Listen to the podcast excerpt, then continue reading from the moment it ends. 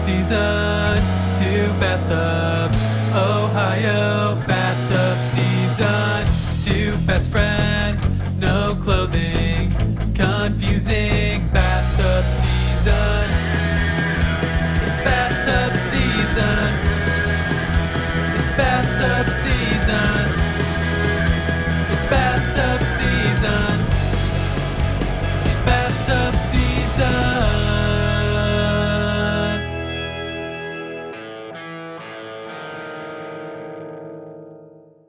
hey, Austin.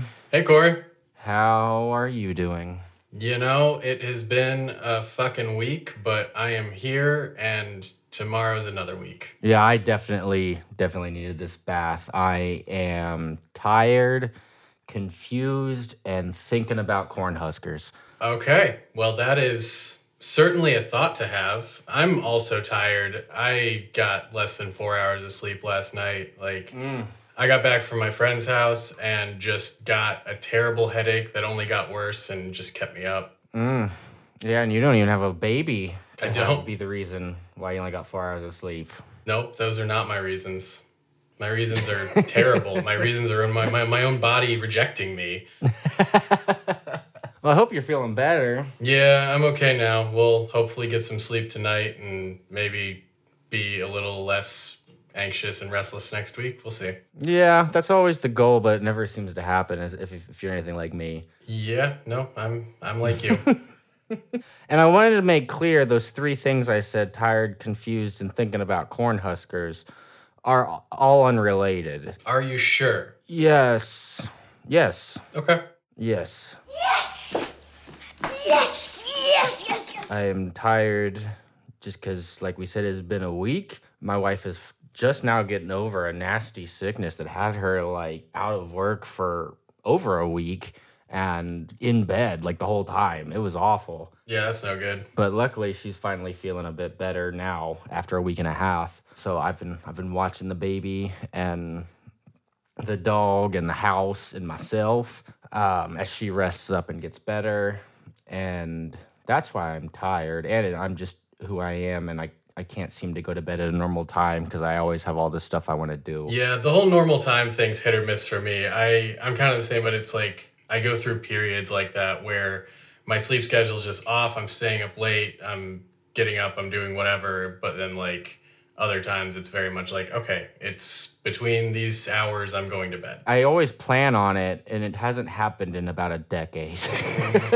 I think this is just you then. Yeah, I think it is. I'm confused because we're in bathtubs. We are back in the wild. See, I'm I'm not confused by that. Like I feel right at home. This is how it's supposed to be. Well, that's not the only reason I'm confused, but I'm also confused about this week's episode. I I am so confused.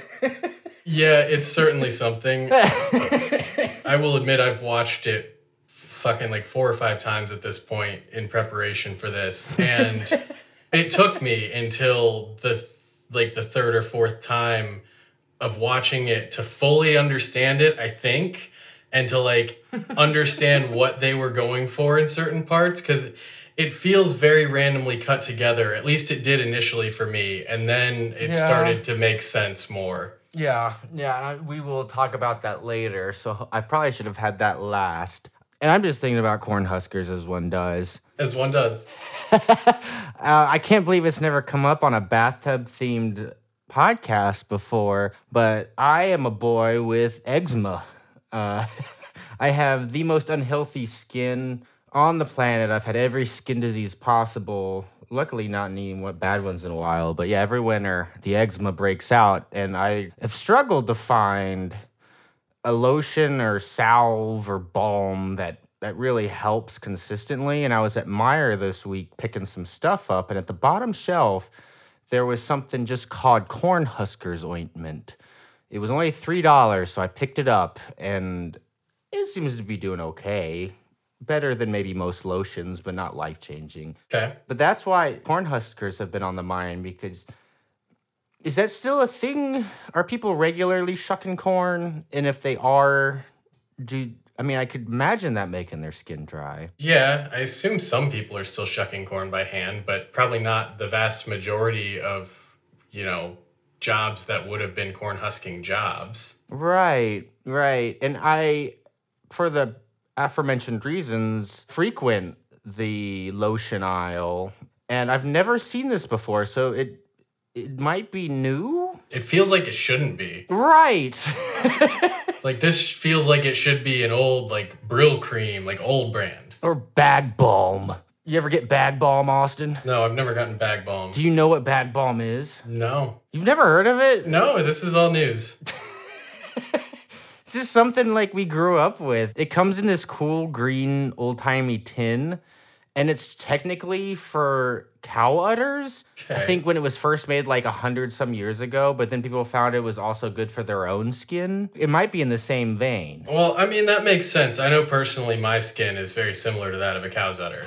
Apocalypse cow shown the worst guy. Right. That's something I think about often. It's a good comparison.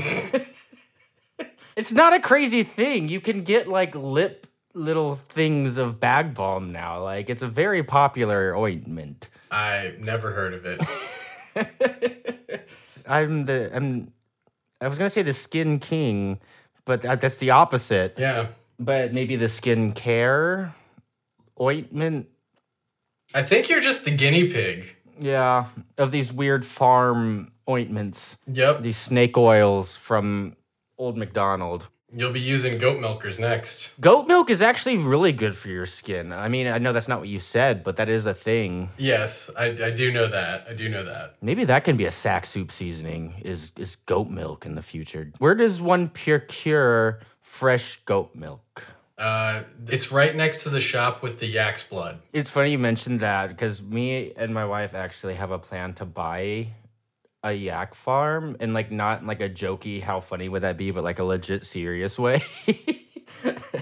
Fair enough. I mean, we've gone long on this cold open, but I feel like I'm opening your eyes to all the stuff you could be putting on your skin. You know, I suppose you are.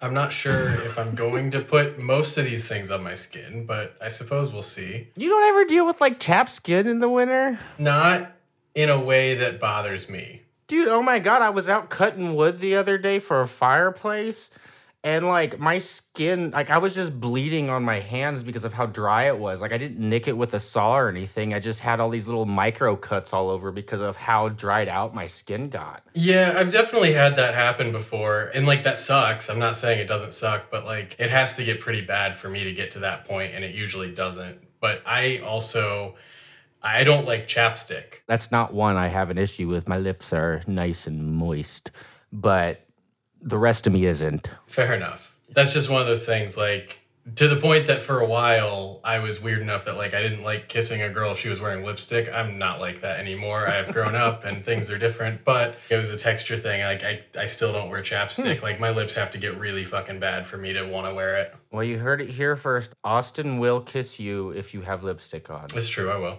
I'll even put some lipstick on to kiss you if you want. or some bag balm, maybe. Uh, maybe I we'll see. We sponsorship, baby. Just put some bag balm on it. Maybe. well, we've danced around it, Austin. Do you have any sack soup seasoning this week? I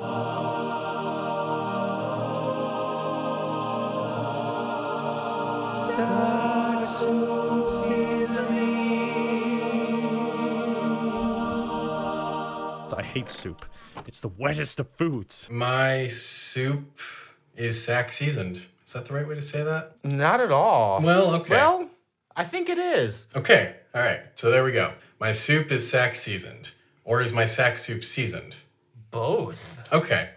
So, yes, I do have sack soup seasoning. Tonight's bath was another gift bath bomb. This one aimed towards my love of sharks and blood. This was hmm. a Shark Attack Bloodbath Bath Bomb. It is chamomile scented. My water is red and it is lovely. Very, very nice. Except for the chamomile.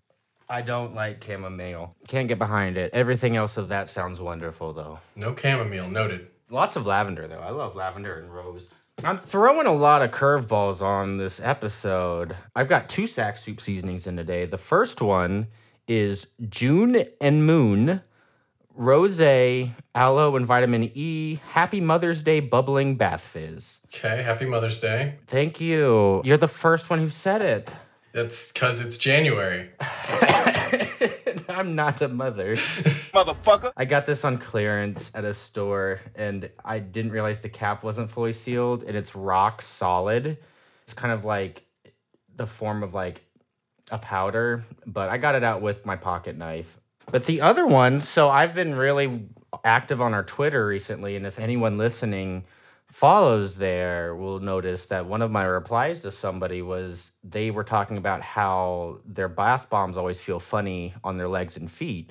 And that would only mean you added it after being in the bath, which is not something I'd ever considered before. So I'm going to do that live on camera and in bathtub. We'll do it live! Fuck it! Oh shit, Corey's dropping a bomb. I am. And Freud would have a lot to say about this one because it was a Christmas present from my sister, who also listens to this podcast. I think that's perfectly fine. I'm not using it currently. I haven't used it yet, but I also received a Christmas gift bath seasoning from my mother. So That's even weirder.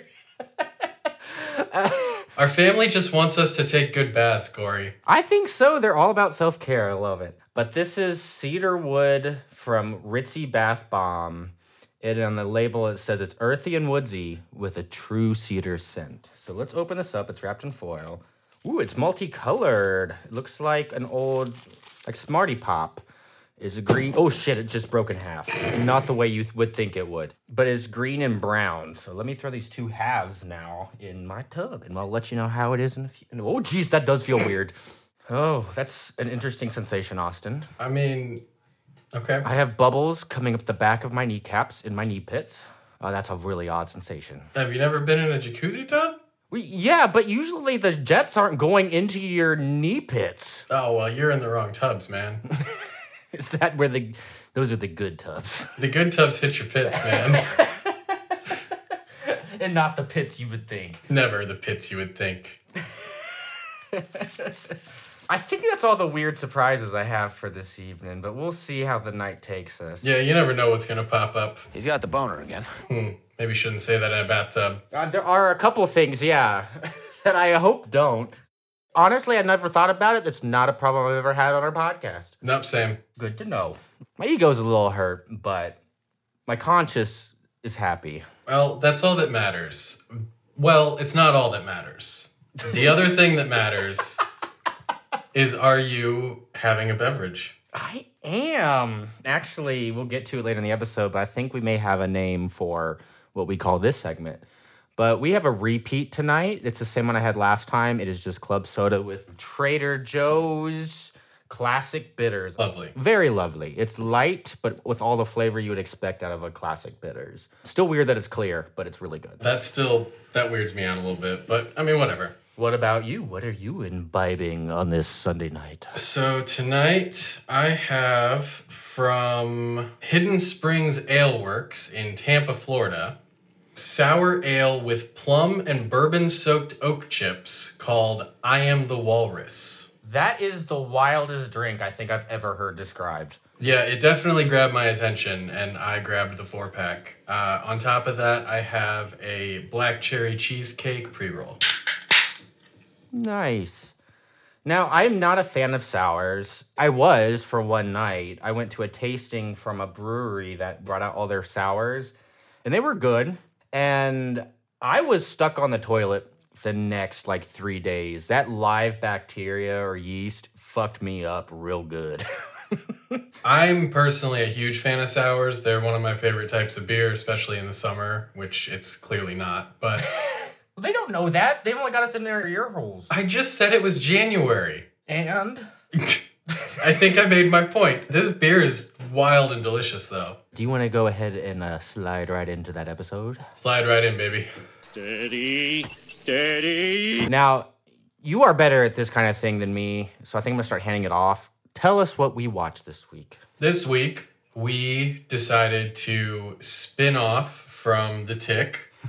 Specifically, you may remember from episode 9, The Terror, we mentioned that the actor who played Metcalf, Peter Bergman, was featured in some short films in the 70s with some wild titles. Things about uh, the earth being stoned, I think. And this one, Everything You Know Is Wrong. Now, I'll get this out of the way in the front. None of the cast is of any, you know, real note. You wouldn't recognize them from most things. They're more known for these projects because it was a series by, they're called Firesign Theatre. But there is one actor who went on to make more of a name for himself, and that is Phil Proctor. Again, you probably wouldn't recognize him, but he's been a voice actor for Monsters Inc., Toy Story, Lion King, Tarzan, that kind of stuff. The name sounds familiar. He was in something live action that he was like also known for, but I don't remember what it was now. And uh, this was like a radio thing, right? It was like a radio special, and then they made some short films recreating those or mouthing to those radio specials later, right? Yeah, it seems like this series was originally recorded audio only and was released on vinyl record. And then, yeah, at some point they made video to a lot of this stuff. So this is a video version of the record recording, which is also selling the record recording in the video. Right. Yeah, it's super meta in the funniest way. I was just trying to look up. I know it was it's associated with a radio station. I remember looking it up like a couple weeks ago. Okay, that I didn't find and what I was looking at. It was KPFK FM, which is an LA radio station. which this is based in California, Arizona area. This is a hell of a short film. Oh my god, this is one of the wildest things my eyes have ever witnessed. So when we were discussing this episode and uh, doing this film, I think you said that it reminded you of an American Monty Python, and I didn't make that Yes. connection at first, but absolutely, especially in certain points, it does. It is. That's what it is. When I said that, I only watched clips.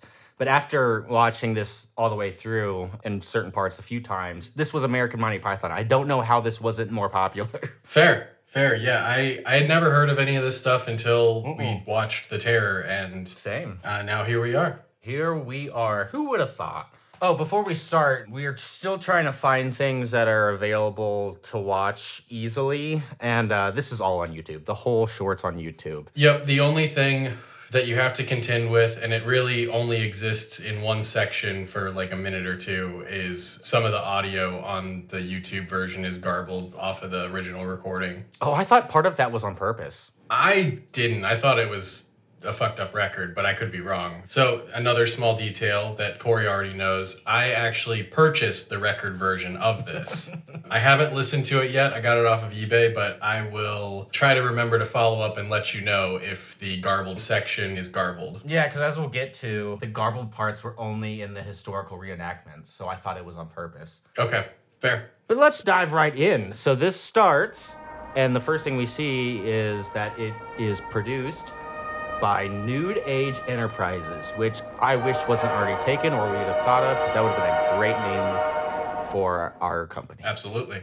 One day we'll have n- not nude age, but hopefully something tangentially related. And a company, and an LLC. We'll, we'll be an LLC someday, Austin. One can only dream. So, after the title or the production company card, there is a desert sunrise and a voiceover from our host, Happy Harry Cox. I don't know how you came by this record, but you are now embarked upon a journey that must certainly lead you to change your life forever. If you were never a special person, you are a special person now.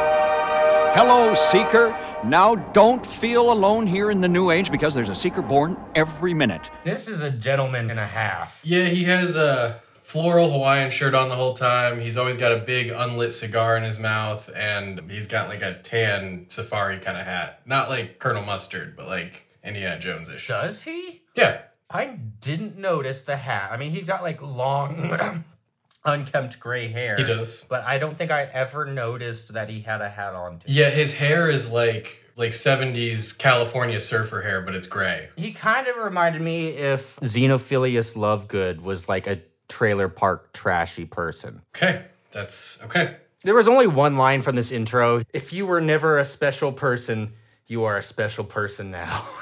Yeah, he's basically just, you know, you are watching this everything you know is wrong film exposing these truths to you. It's hosted by him. He's your guide down this unveiling and he's just introducing you to this piece of media. Mm-hmm. His fans are called Seekers, so he's saying hello, Seeker. Then we get into him in his trailer where he's promoting their other records in the series. The series is called Men Never Lived on Earth, and it includes I Came from Outer Space and Strangers at Your Door. And also, there's one that is Do pigs live on trees?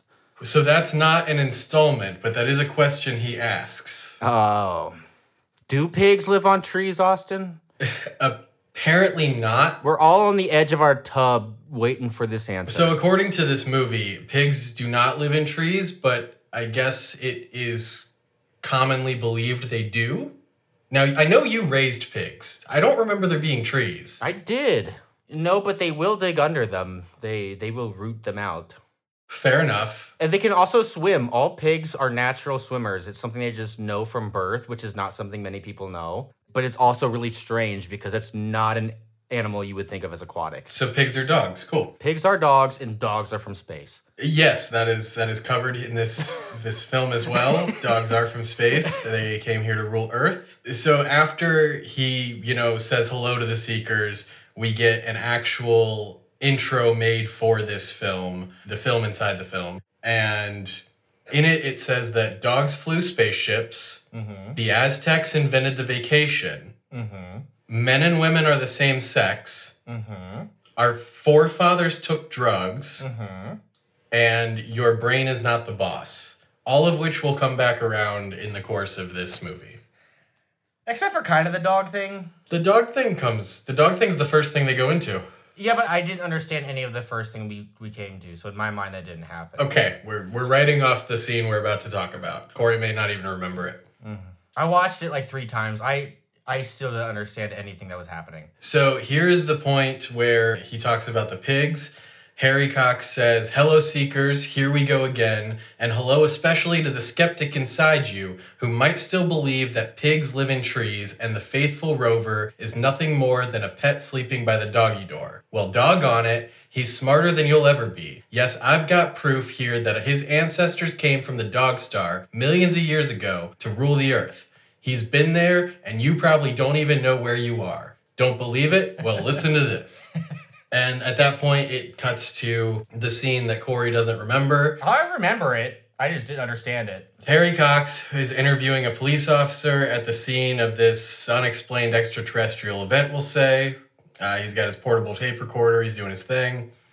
But I will say, to play to your confusion here, I did think that the very first thing that they showed on this scene was a little confusing because it made it look like a traffic stop. Uh, that didn't confuse me. I knew it was like a grave robbery. I don't know how they didn't mention that until like halfway through. But anyway, They're in a graveyard. You can see I it. didn't see the graveyard. I saw the guy in a car holding his ID that looked like he'd been pulled over by this officer. So Austin is grave blind, and I am hat blind. That's what we've learned. Mm-hmm. But at this point, the officer says he initially thought it was a dog because it howled and had big friendly eyes, but says that the creature was digging up the graveyard with a shovel. And he figured it was one of them werewolves we're having. He slipped a wooded load in his shotgun, and he says, all of a sudden, now this is gonna sound crazy, a big dog shape with flashing lights come up over the top of the hill. That one right over there, about 100 miles an hour. This dog or wolf or whatever it was took off like a bug rabbit over the dry hump over there. I'm still confused. Also, during this part of the interview, Happy Cox trips and falls over, and another person, acting like a reporter at least, holds a bottle of milk up to the officer's face like a microphone. No, I thought he was trying to give him milk, and he's like, I don't drink while on duty. Yeah, I'm not a drinking man on duty, Mr. Cox, not me. I took the drinking on duty line as just a furthering of the line he had already said. I know, but later on in the episode, they talk about how the aliens don't like milk, so I thought that was a nod to that. It may have been a nod to that. That is possible, but I don't know why someone would just be trying to give this police officer milk as he's being interviewed. I don't know. At that point, we get a little bit of a segue where Harry's just saying, This is a police officer. This isn't some crazy whatever. Like, you can trust what he's saying is going to be straight. Don't trust cops. And then he talks about the wooden marker over the grave where the creature was digging. He says it bore a mysterious inscription, much faded with time and wormholes. It read, No name, died 1897, with the curious epitaph, not from around here, but a real square little feller. I want that on my gravestone because it would just confuse people, and I want to cause as much misery in death as I I haven't really caused any misery in life, so I'm going to catch all up then. Well, okay, you have this in recording now. I mean, this is documented. I know this is actually Austin. This whole time has been my this this show, not just this episode, has been my living will. Okay. Now, I don't know what we're supposed to do with that, but okay. Uh, So more misery. To misery. Just bringing it all. so, Corey, do you want to tell us what happens after this? And I, I'll admit, it's a very It's hectic. brief reference to the dog thing. The dog thing does come back around, but again, it's a very minor reference. But I will say about this film in general, very little that they are saying they're going into any great detail about. Right. And I think, for one, I struggled to hear a lot of what was said in certain parts of this episode. And it wasn't because of the garbledness, it was because people were talking over each other. Yeah, there's a lot of that. But also with this scene in particular, about like halfway through between this and the next scene, which is a continuation when they're in a newsroom, they stop referring to it as a dog and start referring to this creature as if it's a little man. And I was just so confused. It's like, are we still talking about the dog or is there a little guy now? Yeah, so I'll put this out there now. I don't know if the dog aliens are supposed to be different than the other aliens that they talk about in this story, but the other aliens do not look like dogs. Not at all. Or wolves. No, or wolves, but there is a howl at one point. I, I I don't I don't know if this is just some terrible terrible continuity and they're supposed to be the same alien somehow, or if there are two separate aliens they are talking about here. Or maybe that's the joke. I guess there would have to be two separate aliens they're talking about here because these are new aliens making contact, and he's saying that the dog aliens have been here for all these years. They are not new aliens. I mean, they have come in more force, but at one point later on, another scene, no spoilers, it is referenced that there's a specific spot that the aliens always like to be when they land. yeah, fair. Okay, not new, but also not dogs being aliens who have been living on Earth. Right. We'll figure it out maybe. But I do have a little more clarity on the next part of this scene. So, uh, Happy Harry, I don't know why I said it like that. he goes to a newsroom or newspaper place It's the Hellmouth Heater Democrat. I thought they were gonna make like a political joke. I think that was just like an old timey thing some newspapers were called. They never did. Yeah, no, there was nothing there. But he's at this newspaper place and he's investigating this date in this headstone to find out how this guy died and wanted to get like the news articles from that month when it says the person died. Yep. One of my favorite lines, it's got a few stars from the episode, is here. He's talking to the newsman uh, about this, and the newspaper guy mentions this like 1897. Oh, that was a crazy year, you know. In 1897, there was a yellow jacket epidemic, but that was also very fashionable in those days. that was one I didn't catch the first time I watched that scene, but that's a wonderful joke. Yeah, this exchange was good, and that was a good part of it. It reminded me of like something Abe Simpson would say. So I tied an onion to my belt, which was the style at the time. The newspaper guy, though, finds the article and he says that this happens about every 10 years or so, where there is a story very similar to the one he's investigating with the wolfmen digging up a grave and being averse to milk. Yes, I made that note as well. And then it kind of just cuts from there. Like, there's not really a conclusion that I caught. no, there's not a conclusion, but there is another part of this exchange. Oh, yeah, yeah, yeah, there is. He's reading the newspaper article aloud. Lem, the editor of the newspaper. What was his name? His name was Lem Ashhaller. What a name. There are some good names in this. There are certainly some names in this. but I missed that one, and that's a good one. so he says, came out of a well wearing ladies' mm-hmm. shoes. And that does come back later. Didn't know what milk was. Repeated anything anybody said. And while he's reading this, Harry's reading along out loud at the same time, and Lem's like, I'm reading it. so then he keeps reading.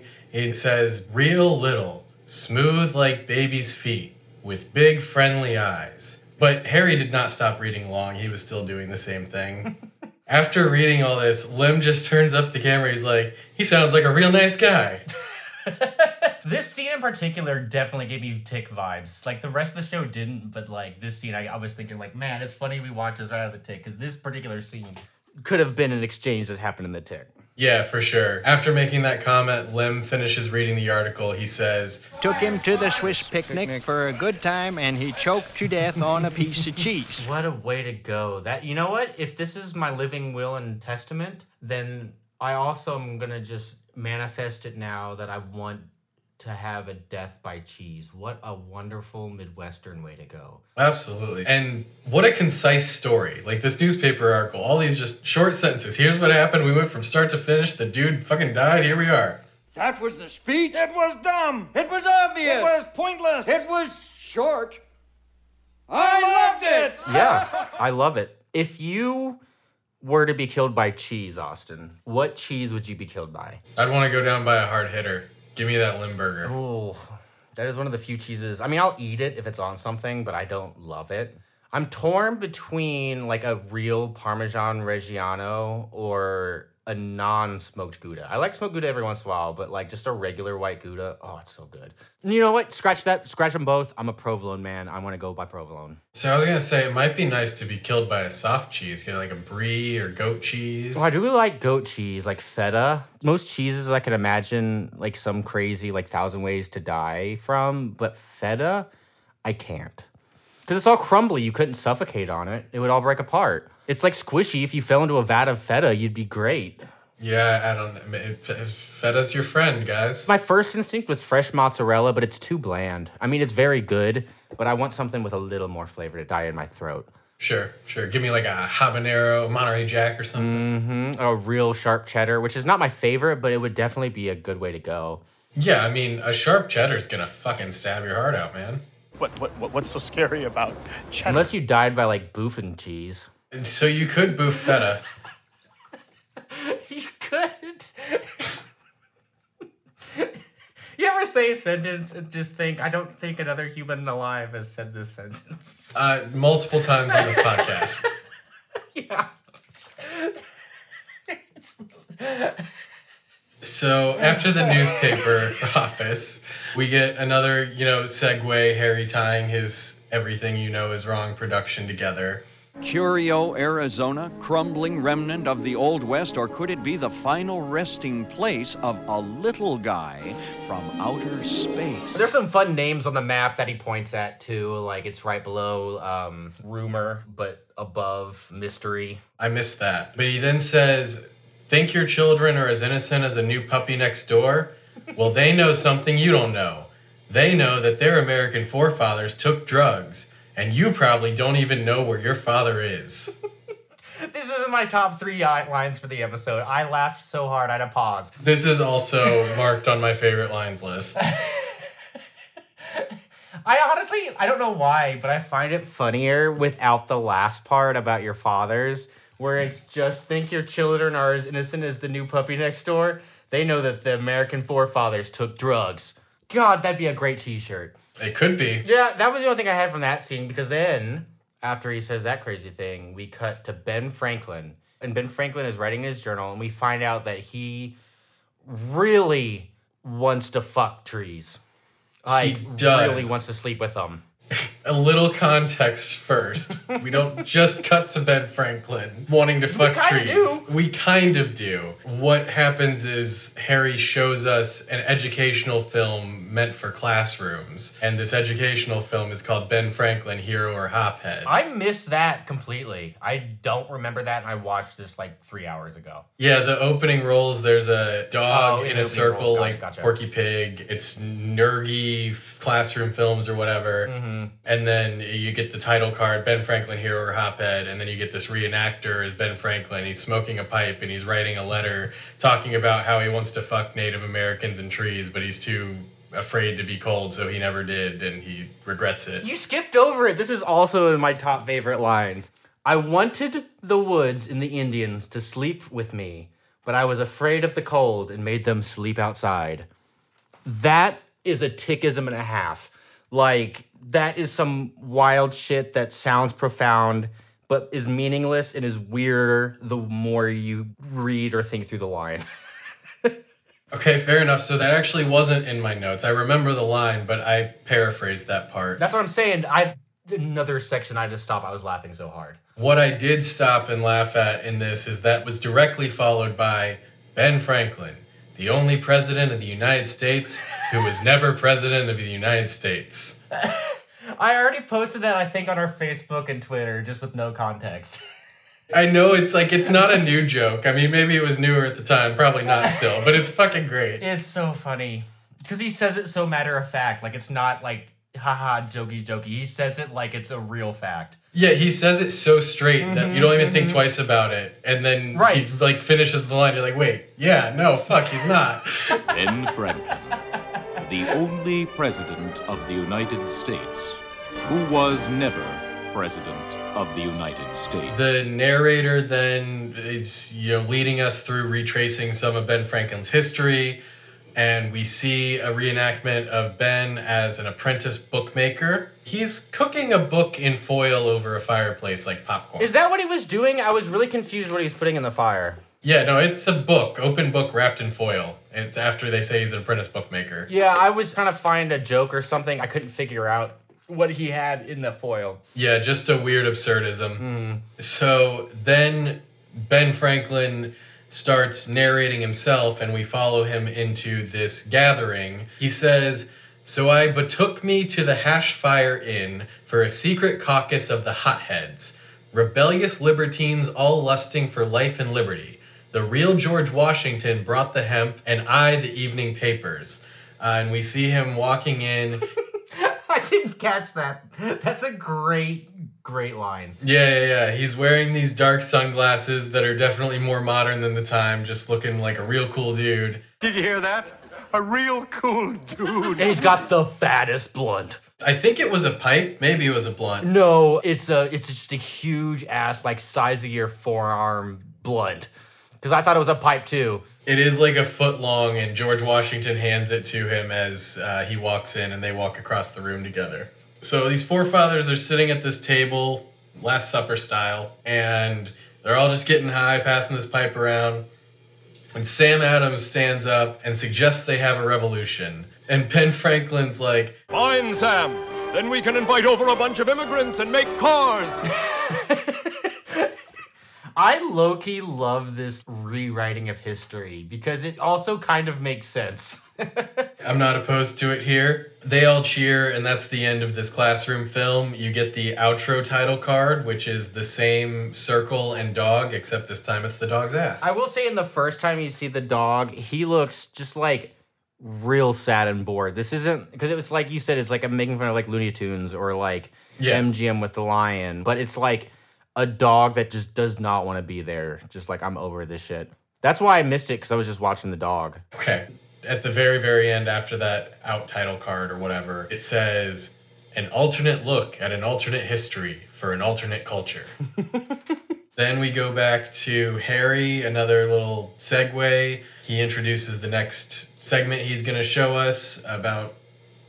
I don't even remember. It was like Native Americans having technology that people didn't know about. That's right. This one was one that didn't feel like it made a lot of sense for what they were trying to prove. But regardless, he says, Well, I guess I don't have to tell you everything you know about the revolution is wrong.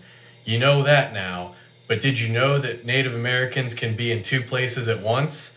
That they can change into animals? That they invented the wire recorder? Well, I've seen it. I've heard it. But the only part of that that I found funny was that when he says the wire recorder part, he just points to some barbed wire taped to a wall. Yeah, it was like in a coil pattern. Yeah. so he tells us he's showing us some footage and still photos, playing us a recording of an old time medicine show. And yeah, this is supposed to prove his point about Native Americans, which I don't really think it does, but here we are. So we cut to this is like before movies when it was just still images, like Austin said, with music and like a narrator, but it would have been like words on the screen. But it's supposed to be a Southern general from the Confederacy. And I did find this really funny. Just like it wasn't. I mean, it was a joke then, but it was. It's funnier that like the more things change, the more things stay the same. The fact that they were making jokes about how people still believe that the South won back in '74, and here we are today.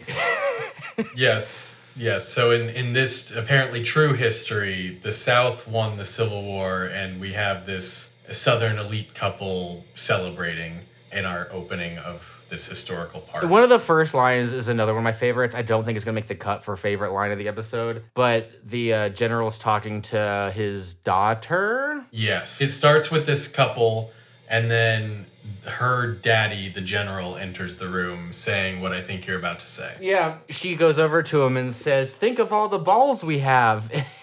he just looks at her and replies, "You're too young to think about that."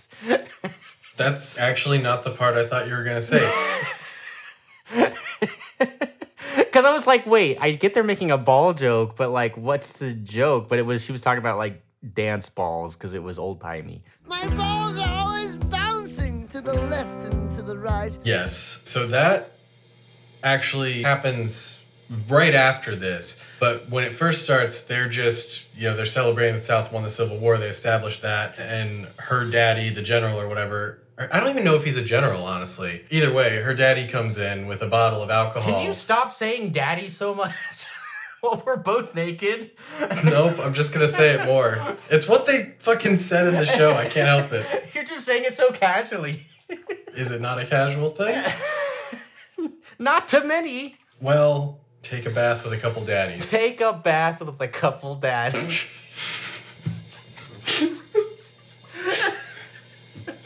New tagline. New tag. Don't goof cheese.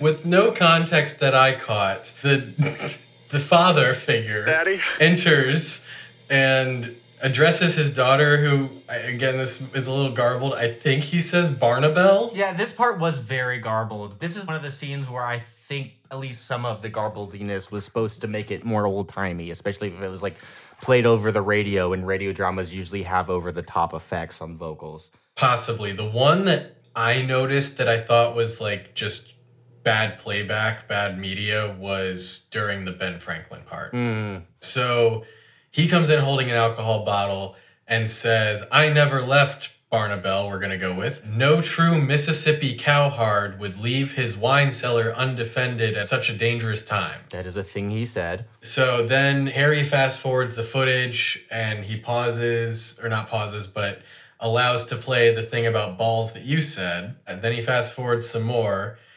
And here's where there is the use of blackface in this movie. It does seem to be done satirically and within historical context, so we decided to continue watching. I apologize if anyone's offended by this. If you can get past it, this part is actually pretty funny. Like Gaza said, it, it, it's satirical. They're making fun of how absurd the Confederate way of thinking was and the thought that, you know, the thoughts they were having, as well as, you know, like maybe not making fun of, but in like a little bit about how absurd that blackface was even used is how I took it. Like, because it's really badly done. and, yeah, it like, seemed extremely overdone on purpose. they're missing parts of the skin like completely. Right. So at this point, they introduce the character Uncle Tom, Mm-hmm.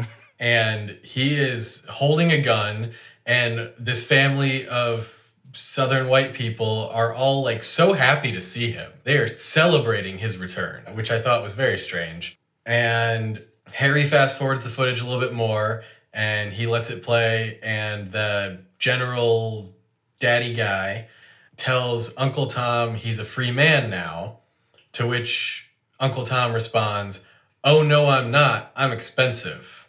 And then he attempts to rob this general guy, threatens him with the gun, tells him to put the money in this bag that he dropped on the ground. And the general says he would rather die. He falls on the floor and he dies. At this point, we find out that Uncle Tom is not abolishing slavery, but they're going to take turns from now on. And he says, Guess whose turn it is now? To the family of white folks in front of him. I really struggled to understand the voices in this scene. Like I got the gist of what was happening, but I missed that, and that is pretty funny. It was pretty good. Harry goes forward a little bit more, and it's the medicine show part of the recording, which is what he was alluding to with the thing about the wire recording devices and whatever. Mhm. I- And this is just he's he's just kind of fast forwarding through like literally one of those like roadside elixir salesmen. Yeah, it's a sna- they're they're snake oil salesmen. I think Yeah. even one of the elixirs even says snake oil on it. Yeah, so he shows this like healing paste and this elixir, and there's like three or four things, and then at the end, him and his I don't know if he's supposed to be Native American, that would make the most sense, or African American. Again, there's the use of blackface in this scene. Hmm. Assistant, they mix up this potion and drink it.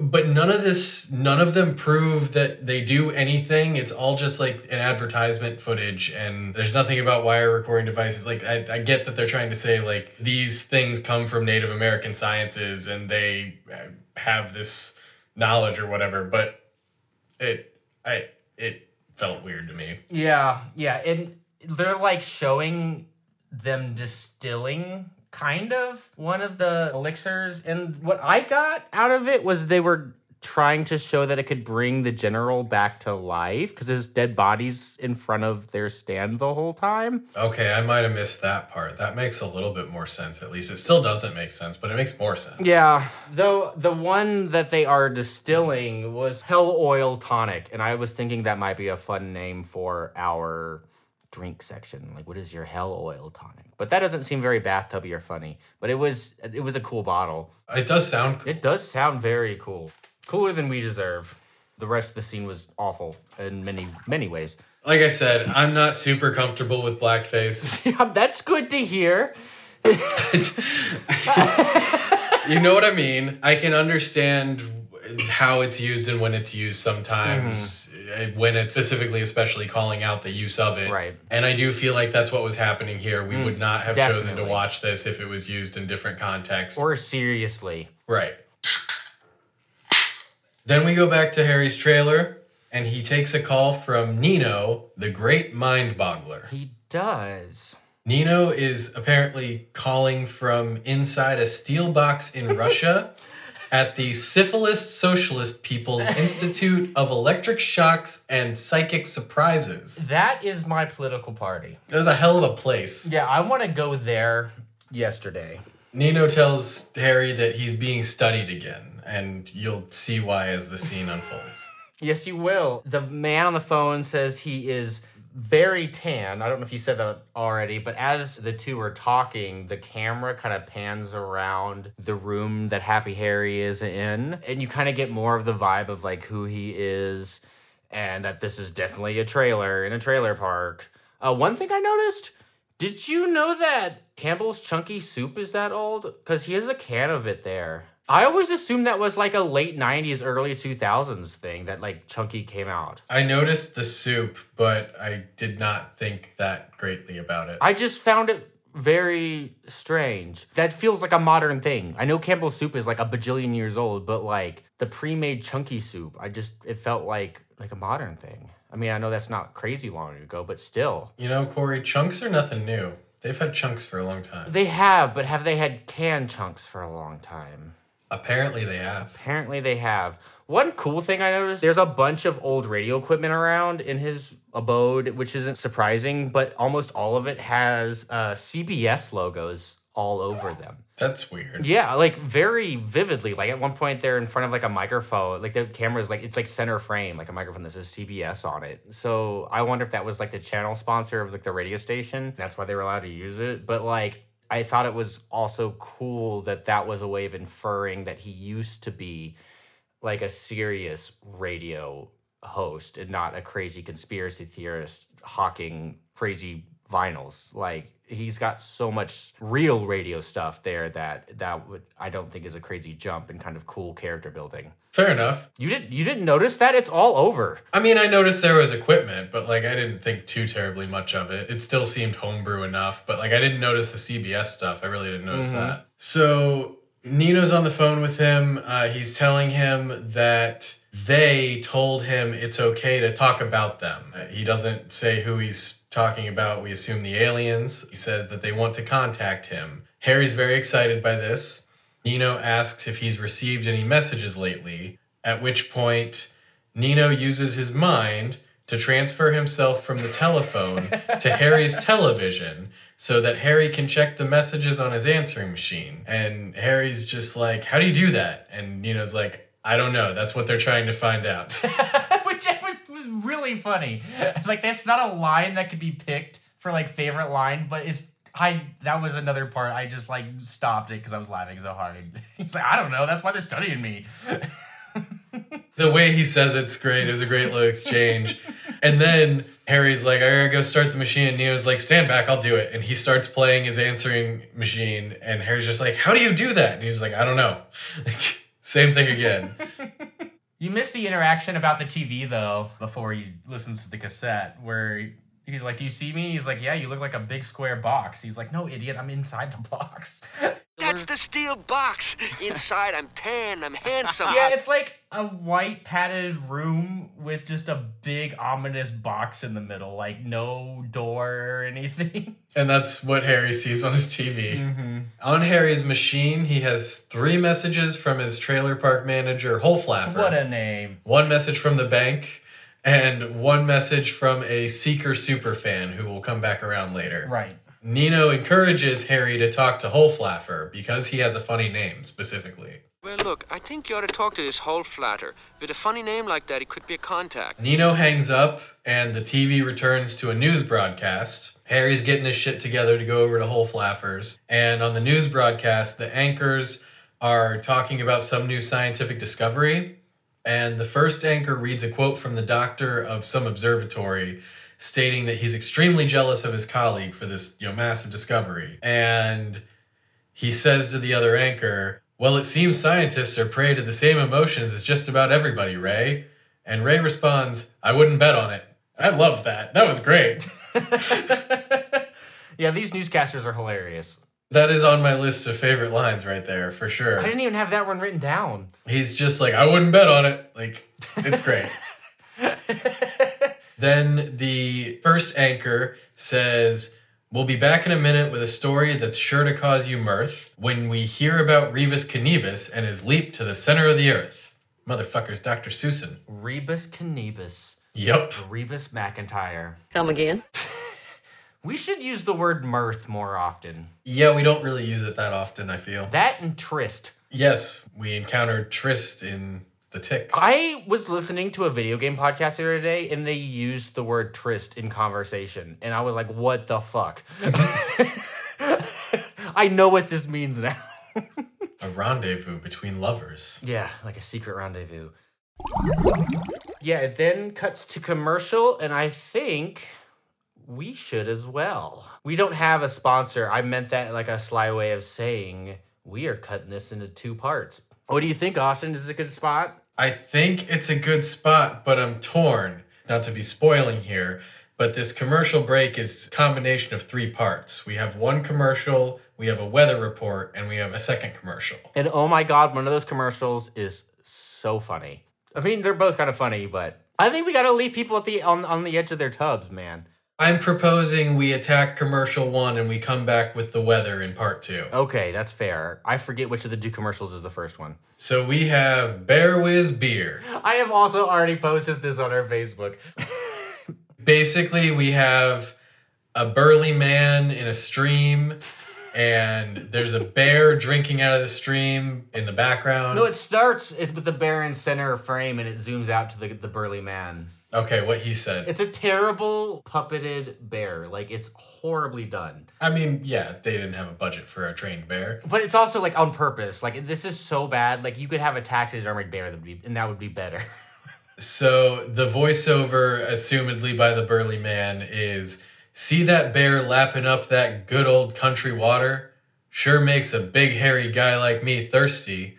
That's when I wrap my lips around a tall, sweaty, edible bottle of good old country Bear Whiz beer. As my daddy said, son, it's in the water. That's why it's yellow. As the dude bends down with a beer mug and gets water out of the stream and it looks like beer or bear piss. Yeah, it's just like beer out of the stream. And this was the line. So what happened the first time I watched this?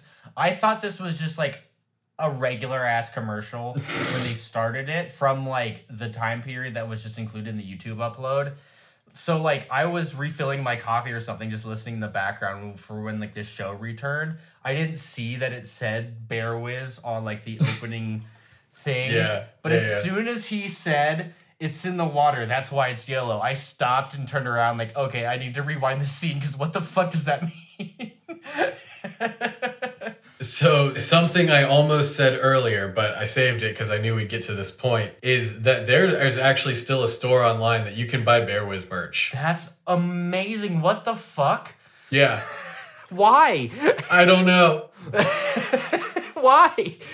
That's so great. Oh my god, you need to post that link and also text it to me. Fair enough. I can do that. That's so funny.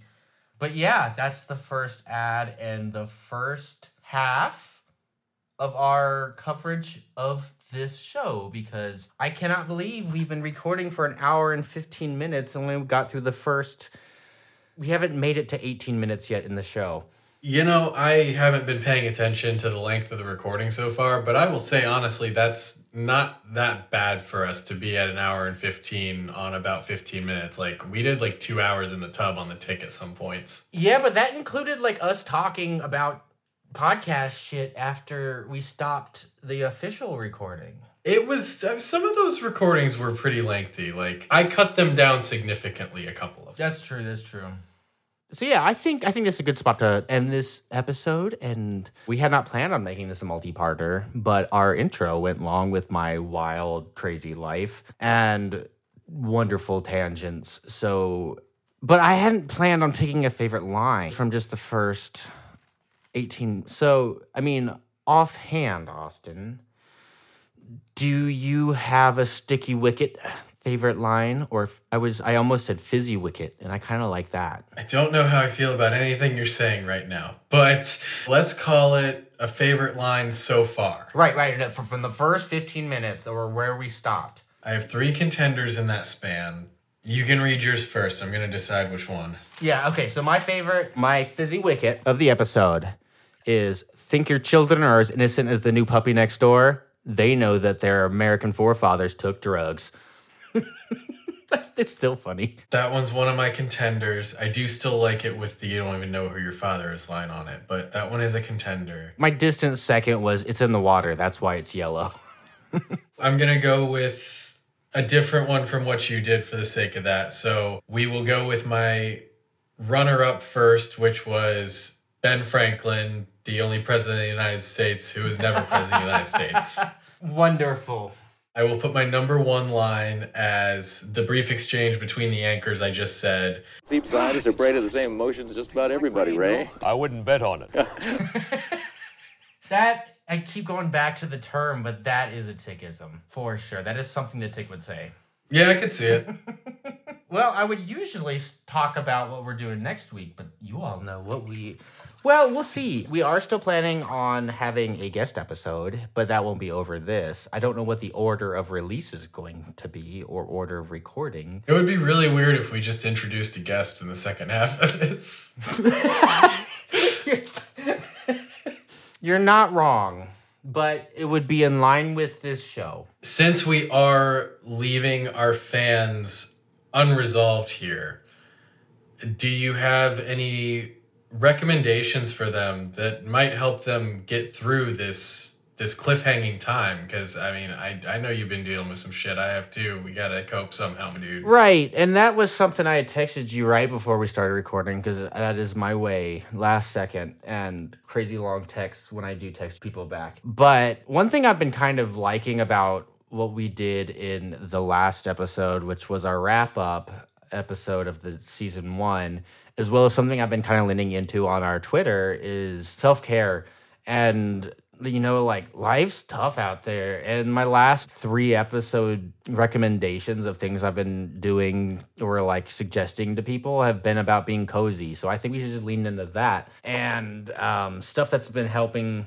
us, or, you know, we think that, you know, our listeners might enjoy after a stressful day or week or month or year or life. I was struggling on this because I've just been so busy recently with like fun stuff, but like I haven't sat down and watched a show in over a week other than this one. But things are really expensive right now, as I'm sure you're aware. And my suggestion this week is there are some fun, creative ways of still, if you enjoy shopping or finding weird deals or weird shit, look up in your area if there's something called BidFTA. It's a auction site that is like Target and Amazon returns or overstock. You can get some crazy weird shit for like super cheap. Or Big Lots has their I mean Big Lots kind of sucks now, the stores, but you can order on their website and have it shipped to the store for free and you can get again like the old weird shit that you would expect from Big Lots or back when it was called Odd Lots. And I've also been like you ever been on GovDeals Austin, like the website where you can buy stuff that the government's getting rid of? You can find some weird cool shit for sale. It's been years since I've been on there, but I have been on there before. So that's my recommendation this week. If if you enjoy shopping or looking for deals or just owning weird stuff, is do a little exploring because there are you know like physical stores may not be the place anymore, but there are still options most likely in your area for that. And that's something I enjoy doing is just browsing through. Like if I'm like trying to put my child back to sleep in the middle of the night, I'll just skim through the auctions and just throw like three or four bucks at random stuff. Well, I know I enjoy shopping. I definitely spend money I don't have sometimes. Mm-hmm. The whole neurodivergent thing doesn't help with that. Yep. Nor does the depression. Uh, Mm-hmm. but honestly, when you brought this up to me, I was like, I don't even know what I've been doing to get through the last week. Mm-hmm. This past week has been a little bit stressful. It's been a lot of go for me, you know, even Mm-hmm. things that aren't necessarily super stressful. Like I've just, I've had I've a busy week. I've had a lot to do. So I feel like I didn't do a whole lot this week as far as self care, but here's what I did do. Here's what I have done over the last couple weeks that has been helpful. I have used during my time to relax. It's mostly been watching things lately. Mm-hmm. I'm jealous. I've been finding movies that I either haven't seen in a long time or that I've never seen. I've just been going to some of my lesser open streaming apps and just Mhm. browsing until I find something that I'm like, this sounds kind of interesting. Let's see what it is.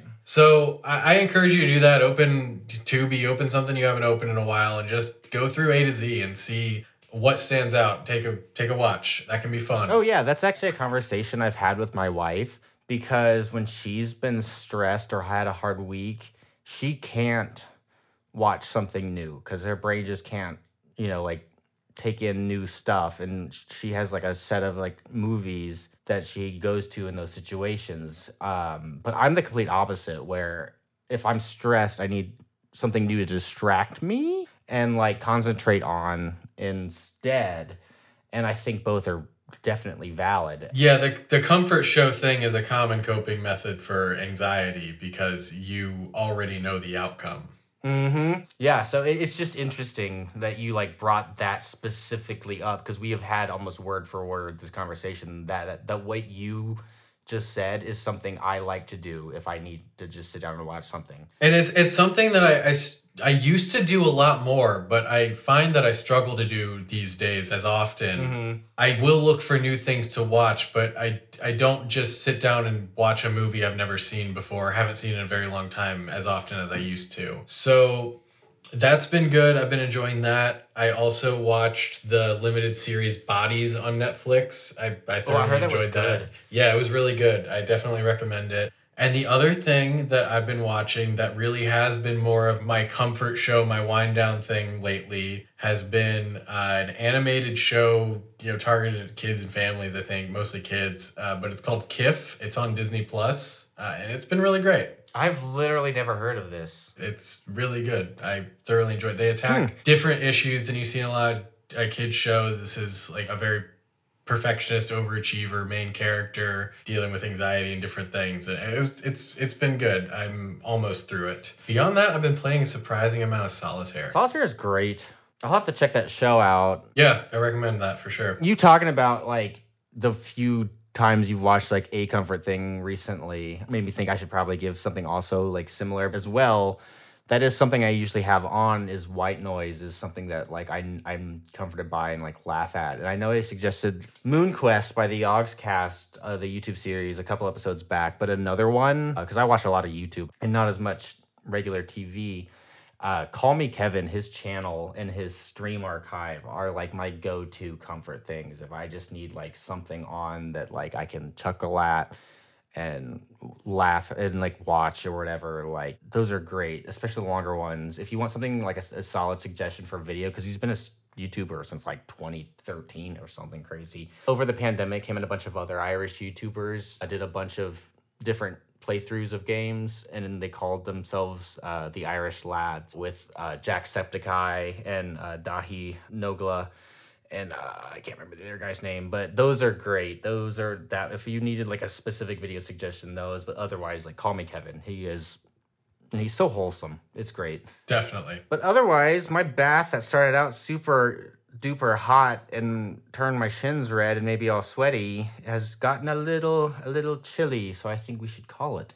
Yes, mine is also a bit lukewarm. I will say before we go, I apologize that we have still not chosen our next season's show, but we are actually very, very close. Yeah, I think we might have one, but we're not ready to announce it yet because it changed very quickly. it did change quickly, and honestly, I'm just waiting on Corey to tell me which one he wants to do because I have chosen everything so far. I mean, it's worked out, and we've only got one season in. And the nice thing about this show is that the shows we do only ever have one season. So if we do this long enough, we'll get to all the ideas we've had. Yep, I, I definitely have a short list of things that I want to do because they're personal favorites, as well as a list of things I know we want to tackle once we've been doing this for a little bit longer. Firefly. Freaks and Geeks. I tried doing like the cough under my breath thing, but I, I, I failed miserably. Yeah, you didn't do a great job of that, but you know. Coughing and saying something that starts with the letter F is more difficult than my brain imagined it would be.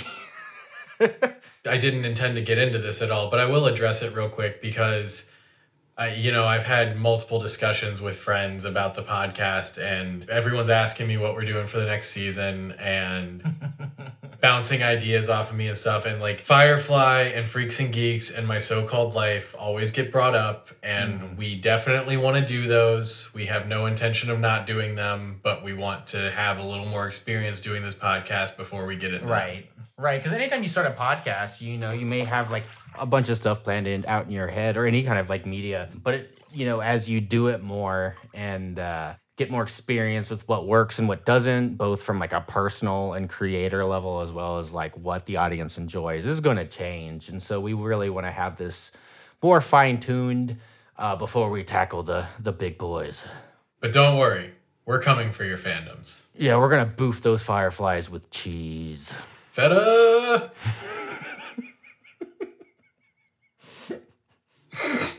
All right, Austin. Well, I think it's time to drain this bath. And as always, go take a bath. You deserve it. Toodles! Toodles.